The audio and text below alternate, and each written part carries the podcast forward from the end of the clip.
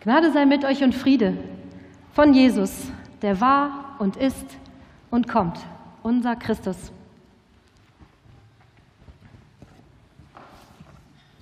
Ich denke, sowas kennt ihr alle.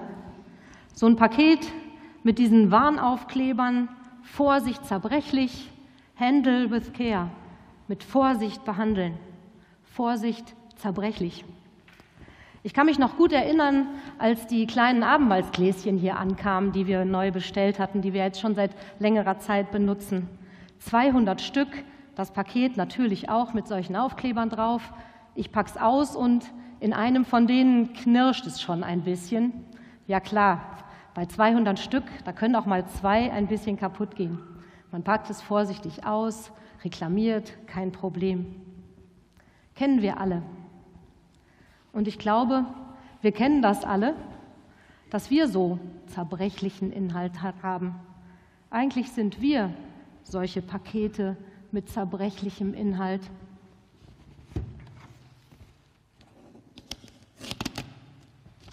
Eigentlich könnten wir alle so einen Aufkleber gebrauchen auf der Stirn.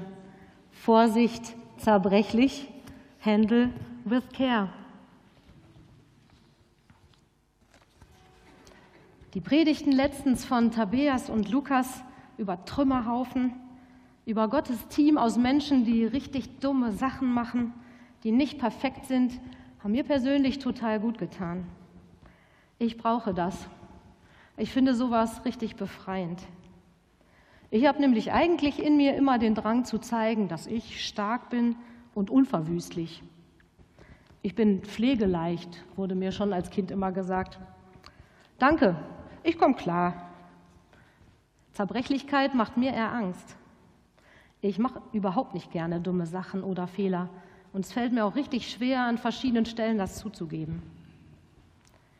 Dabei habe ich in mir, wie ihr alle, irgendwelche Scherben oder Trümmer. In jedem von uns ist irgendetwas drin,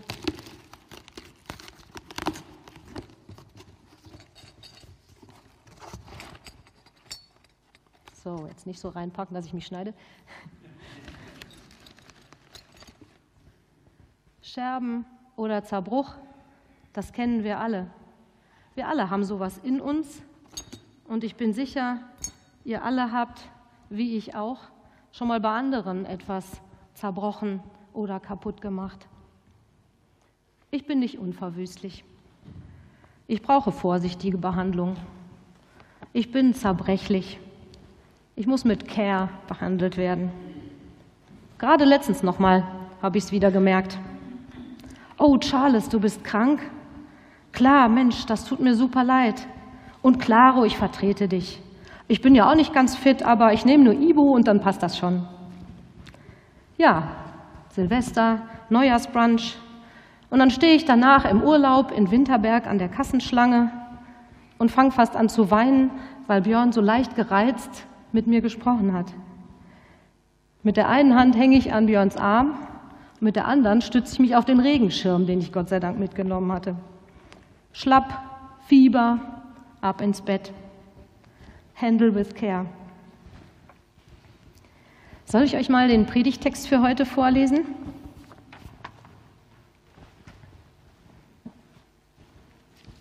Aus Hebräer 12. Ich lese eine meine eigene Übersetzung. Da steht, die herunterhängenden, müden, schlaffen Hände und eure halb gelähmten, zitternden Knie macht sie wieder stark, baut Muskeln auf. Macht euch eine richtige, gute Spur, in der ihr gehen könnt, sodass die lahmen Füße nicht auch noch umknicken, sondern wieder heil werden. Setzt euch in Bewegung Holt euch Frieden mit allen und Heiligung. Ohne werdet ihr Gott nicht sehen. Und guckt, dass keiner neben euch die Gnade Gottes verpasst. Die herunterhängenden müden Hände und eure halbgelähmten Knie macht sie wieder stark, baut Muskeln auf. Macht euch eine richtige gute Spur, in der ihr gehen könnt, sodass die lahmen Füße nicht auch noch umknicken, sondern wieder heil werden. Setzt euch in Bewegung, holt euch Frieden mit allen und Heiligung. Ohne werdet ihr Gott nicht sehen. und guckt, dass keiner neben euch die Gnade Gottes verpasst.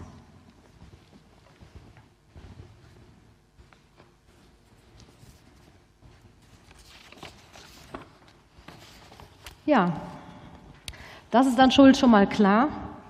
Handle with care heißt bei Jesus nicht, die Scherben in Watte packen und den Karton dann schön ordentlich ins Regal. Jesus will uns mobilisieren und er will, dass wir uns Frieden holen und Heiligung. Zuerst mobilisieren. Mobilisieren habe ich gesagt, weil das griechische Wort wirklich richtig nach Physio klingt, was da steht. Wir sollen die Hände und Füße nach und nach wieder richtig funktionsfähig machen, Muskeln aufbauen. Ja, Tabea, ich bin überzeugt, das stimmt. Weihnachten ist erst der Anfang. Hope ist hier. Und echt, Lukas, ich glaube, du hast total recht. Gott braucht uns. Und der Hebräerbrief ist danach genau der passende Anschluss für uns jetzt. Wir wissen gar nicht genau, von wem der geschrieben ist und an wen der Briefanfang fehlt, nämlich der Hebräerbrief fängt einfach irgendwie mittendrin an. Aber geschrieben ist er für Leute wie uns. Zerbrechliche Menschen mit Ängsten und Sorgen. Keiner perfekt. Eine ganz bunte, diverse Mischung aus verschiedenen Charakteren. Komische Heilige. Alle haben den Start mit Jesus gemacht und sind dann auch, genau wie wir, immer wieder regelmäßig versackt. Das ist klar. Gemeinde ist für Jesus keine Ansammlung von perfekten, alles richtig Machern und Macherinnen. Aber Gemeinde ist für Jesus eben auch kein Regal voll kaputter Heiligenfiguren, die er immer wieder ansieht und liebevoll streichelt und dann wieder ins Regal stellt. Ansehen, ja, das ist der Gott, der uns sieht. Liebevoll berühren, ja klar. Aber der Briefschreiber ist überzeugt, Jesus will uns mobilisieren. Er wirbt für die Jesus-Physio. Und zwar nicht mit Gewalt oder Druck und wirklich im Tempo, das zu uns passt, aber mit mega starken Worten und großen Bildern. Der Hebräerbrief nennt eine ganze Wolke von Vorbildern für uns. Und da tummeln sich noch mehr so schräge Vögel wie David oder die Prostituierte Rahab. Da wird Samson erwähnt, der Bärenstarke mit dem kleinen Hirn. Keiner hat alles richtig gemacht. Alle haben sich im Vertrauen auf Gott aber in Bewegung setzen lassen. Und dann gibt es das ganz große Bild, was der Hebräerbrief immer wieder aufruft. Ich finde das großartig. Seht das mal vor euch. Eine Riesengemeinschaft aus Scherben oder Trümmerhaufen in Laufschuhen. Gottes Leute zusammen unterwegs. Ein Riesenpulk von Menschen, der zusammenläuft. Eine große Laufgemeinschaft, wo alle aufeinander acht geben und sich gegenseitig mitziehen. Passt auf, dass keiner neben euch die Gnade Gottes verpasst. Eine Riesenlaufgemeinschaft, wo keiner mit der Stoppuhr daneben steht. Das Ziel, den Siegespreis, haben wir schon gewonnen. Eine Laufgemeinschaft, wo manche rennen und andere schleichen, wo manche geschoben werden, getragen. Der Brief ist auch für welche geschrieben, die gerade im Gefängnis sitzen Du gehörst dazu.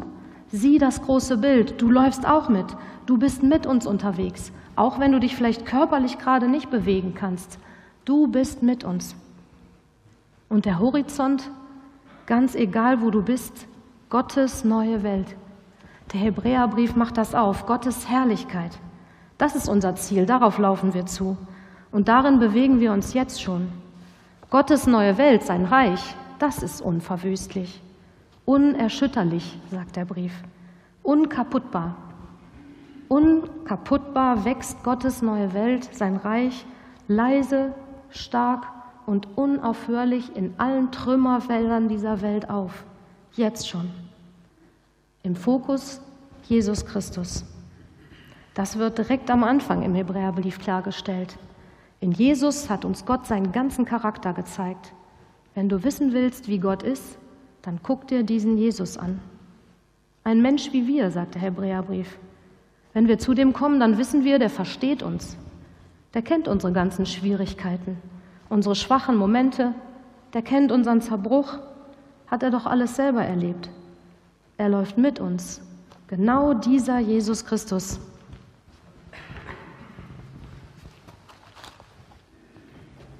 der läuft mit. Turnschuhe in die Krippe. Dieser menschgewordene Gott ist mit uns unterwegs. Wir sind zu Jesus gekommen, sagt der Hebräerbrief. Wir sind zu Jesus gekommen, so wie wir sind. Und dann stehen da diese tollen Sätze, wenn unser Menschenblut nach Vergeltung schreit, schon angefangen bei Abel, dann spricht das Blut von Jesus eine andere Sprache. Unser Menschenblut, angefangen bei Abel, schreit nach Vergeltung. Das Blut von Jesus spricht eine andere Sprache. Es ruft Vergebung. Vergebung. Seine Liebe ist ein Feuer. Er schafft Gerechtigkeit. Krippe und Kreuz, da sehen wir Gottes Art. Wir finden bei ihm eine ganz neue Art Ruhe, sagt der Hebräerbrief. Da gibt es eine ganze Passage dazu.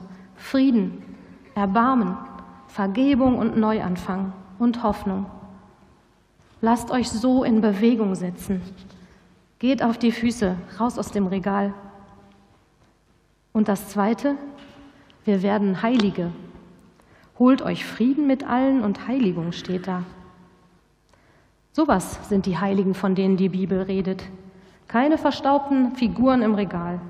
Das sind Gottes geliebte Menschen in Laufschuhen. Heilig, weil nämlich das Licht und die Liebe und der Frieden von Jesus durch all unsere Bruchstücke leuchtet.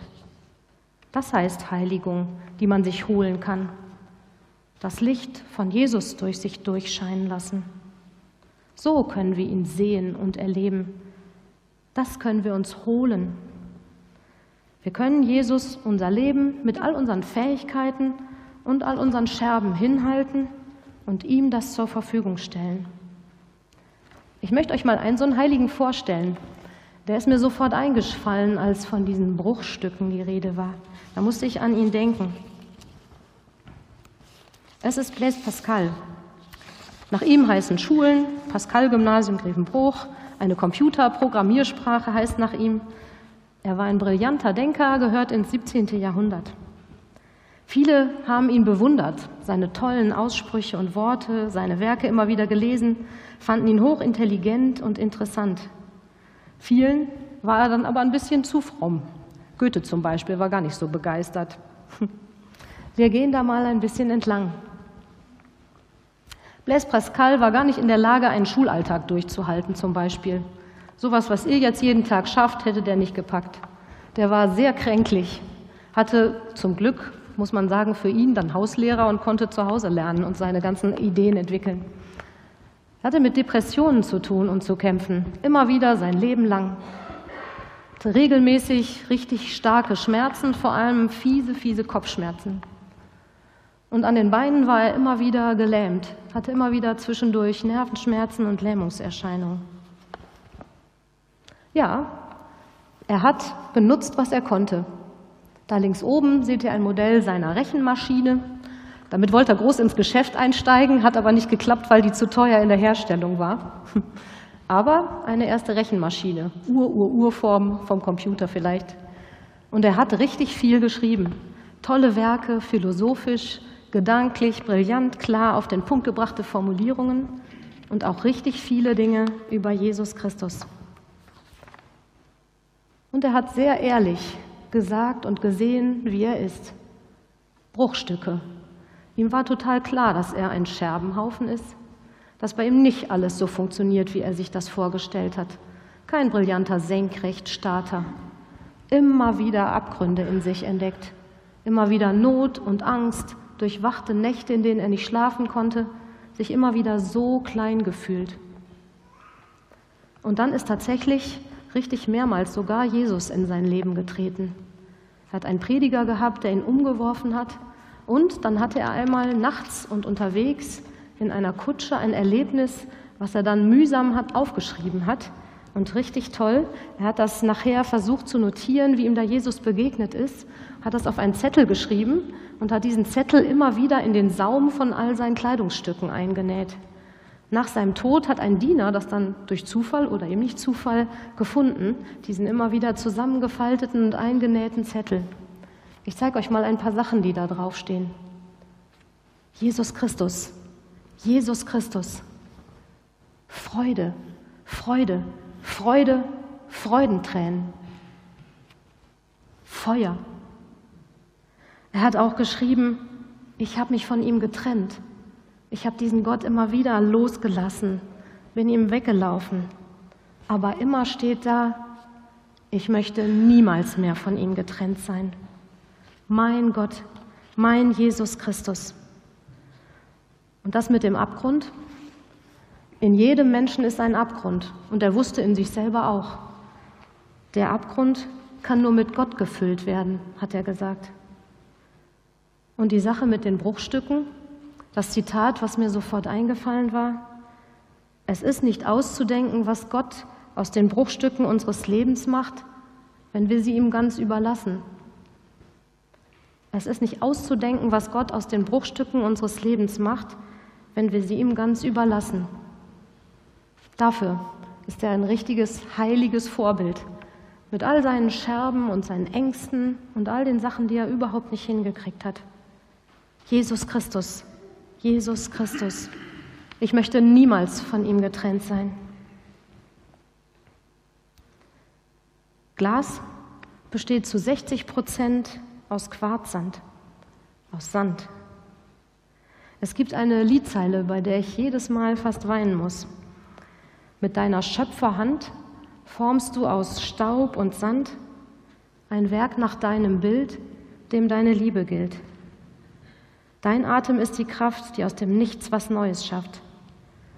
Mit deiner Schöpferhand formst du aus Staub und Sand ein Werk nach deinem Bild, dem deine Liebe gilt.